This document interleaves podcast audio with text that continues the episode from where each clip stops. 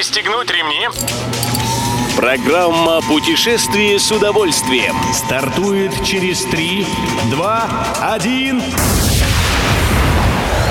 Приветствуем всех любителей путешествий, с вами Тимофей Гордеев. Сегодня в программе вы узнаете, кто приехал на представление Арктического гастрономического театра в Мурманске, куда из регионов Азии туристов тянет больше всего в наступившем году, и в честь чего станет мерцать огнями болгарский Пловдив. Обеденный перерыв.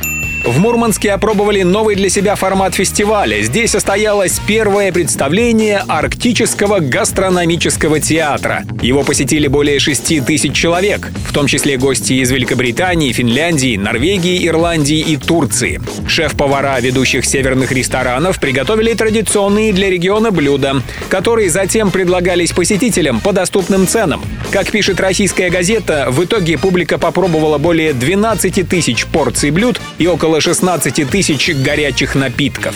Такое вкусное начинание решили развить. В нынешнем году на базе ресторанов Мурманской области организует гастрономический театр арктической кухни. Отдыхаем.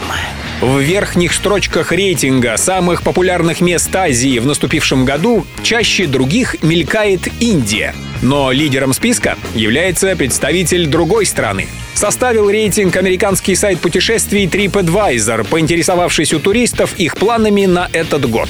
В первой десятке по азиатскому региону сразу пять направлений — это Индия, Нью-Дели, Джайпур, Гоа, Удайпур и Мумбаи. Но всех их, равно как и остальных, обошел по популярности индонезийский остров Бали.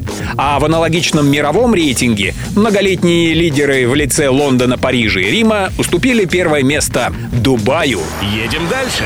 Болгарский Пловдив станет мерцать огнями каждый раз, когда в городе будет рождаться ребенок. Для этого в местных родильных домах установили специальные кнопки, на которые и станут нажимать родители вместе с медсестрами, как только дитя появляется на свет.